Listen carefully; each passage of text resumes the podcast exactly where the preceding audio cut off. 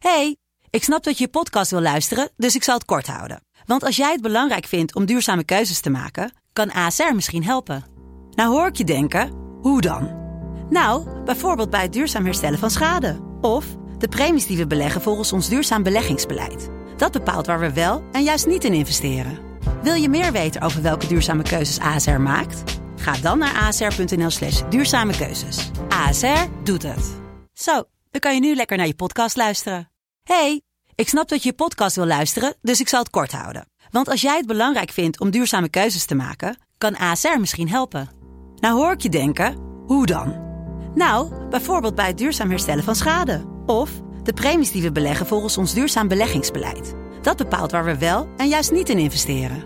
Wil je meer weten over welke duurzame keuzes ASR maakt? Ga dan naar asr.nl slash duurzame keuzes. ASR doet het. Zo, dan kan je nu lekker naar je podcast luisteren.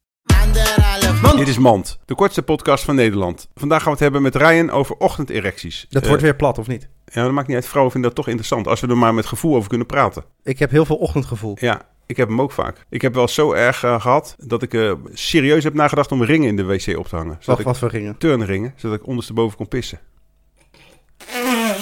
Dit was... Dit was Mand. Want